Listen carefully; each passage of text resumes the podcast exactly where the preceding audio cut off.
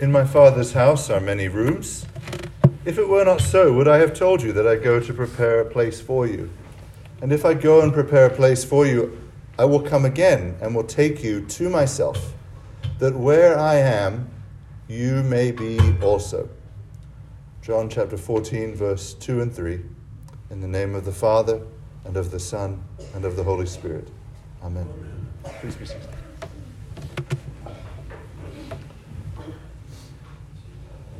Heavenly Father, I do not have the words of life. You alone speak words that are true and life-giving, and I pray you would speak through me to build up your people in the knowledge and love of your truth, of your gospel, and of yourself. In Jesus' name I pray. Amen. So when we hear these familiar verses, in my Father's house are many rooms, we think of heaven. And that's right. That's exactly what Jesus is teaching on. But I think we miss how this These, uh, this teaching is about heaven. And if we don't slow down a little and sort of track the, the thought progress, the logical steps, as it were, the, the way in which Jesus is teaching about heaven, we end up with a kind of impoverished view of heaven.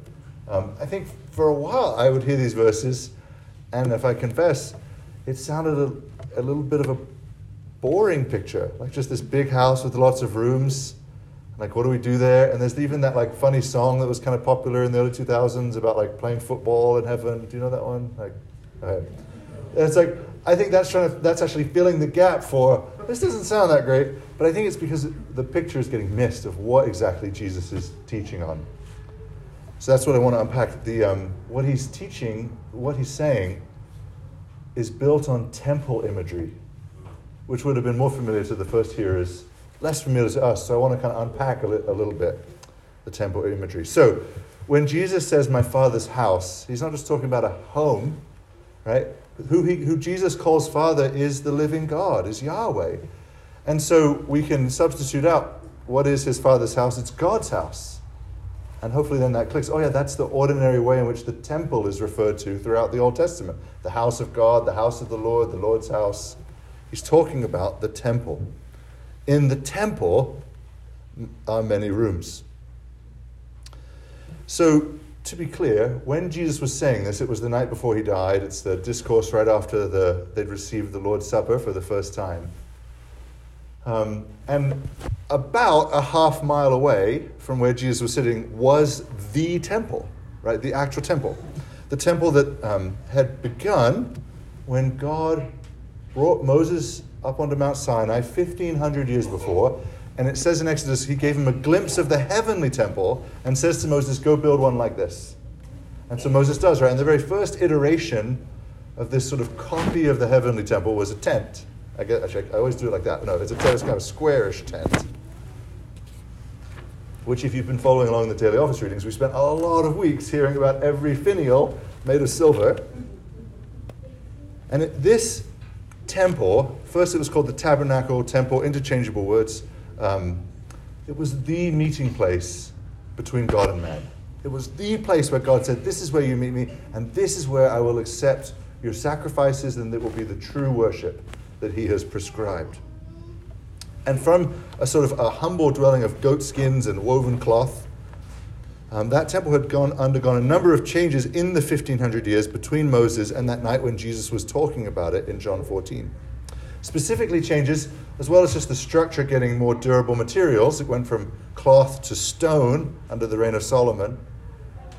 Um, it also acquired rooms. And so what we see is early on, priests would make tents in the temple compound. This is, think about the boy Samuel. It says he was sleeping in the temple. It doesn't mean he was sleeping in the Holy of Holies. He was sleeping in the temple compound. They'd set up a little priest tent to be like right there to, to minister day and night. Which, when Solomon builds the temple, five hundred years after Moses first constructs it, he actually builds into the walls of the very enclosure of the holy place and the Holy of Holies chambers, partly for storage, partly for the priests to, to sleep, to, to dwell while they're doing their priestly service. So the temple gets these rooms, and on the other side of the wall would be the Holy of Holies and the holy place. So that temple that Solomon built, just to kind of like sidetrack a little bit just to kind of temple history. That temple gets destroyed by the Babylonians in five eighty-six. seventy years later, according to the prophecy that God spoke through Jeremiah, seventy years later it gets rebuilt by Zerubbabel. But the second temple is pitiful compared to the first. It's so meager that when it gets finished, it says all the elders who witnessed the first one start crying. Partly for joy because they're glad to have a temple, but partly like, oh, but this is the temple? It was teeny tiny by comparison. So Herod the Great decides it needs a big facelift twenty odd years before Jesus was born. And so he beefs it up and he makes the um, perimeter of the temple uh, four times larger than Solomon's court. It was this massive compound, which we saw that one of the stones of, if you were there for Linda's presentation last Sunday. And in that sort of wall, there was booths and sort of places for lodging and trade. And so there's this expansion of dwelling places. And there's even one other reference to this temple that in Ezekiel, in that seventy years when there was no temple, the prophet Ezekiel gets a vision of a huge temple, twelve times the size of Solomon's temple, way bigger than Herod's temple. And in the vision, one of the things that is given in the vision is there's rooms all around the holy place, and there's tons of rooms all in the giant walls. There's just rooms everywhere around the temple so that people can live and breathe and participate fully with their lives in the worship that's taking place there. That's the picture. That's the backdrop when Jesus says, in my Father's house there are many rooms. He's dovetailing into something that they knew was already the case in the temple, but more specifically to this prophecy of Ezekiel, that we'll come to live in a place of worship. And this has a number of um, meaningful teachings kind of spun into it. Because in the under the Old Covenant, the only people who could live in the temple were the priests. You had to be a son of Aaron. But in this vision, it's not just the sons of Aaron. None of us are blood descendants of Aaron. I don't think any of us even have any Jewish blood. We're Gentiles. But this picture, in my Father's house there are many rooms, is this idea, the seed idea, which the Spirit would lead Peter to unpack in his letter, that we are a priesthood. All Christians are a priesthood, a royal priesthood. We all participate in the worship, the true worship of God that He's called us into.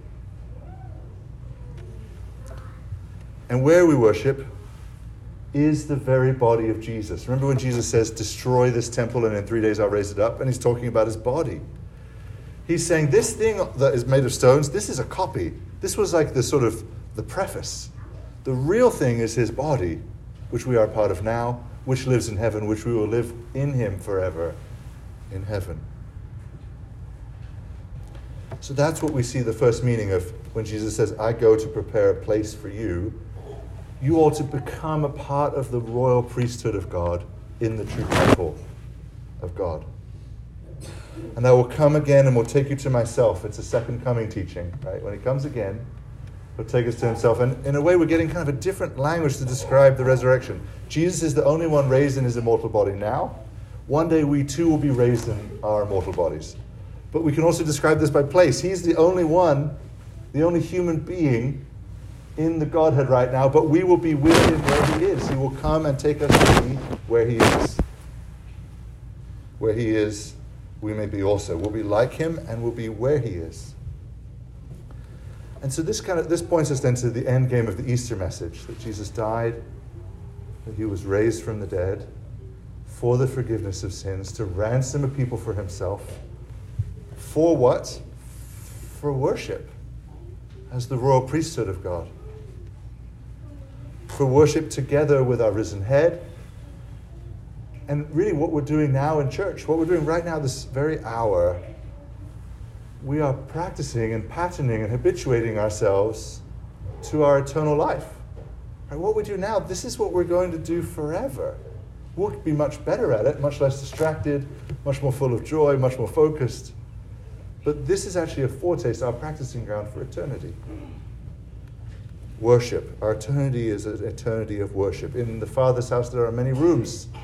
Room for all the angels, for all the ransomed saints who are there already, for ourselves by His mercy, that together, in dwelling in the worship place of God, the very body of Jesus, we will worship God, Father, Son, and Holy Spirit forever.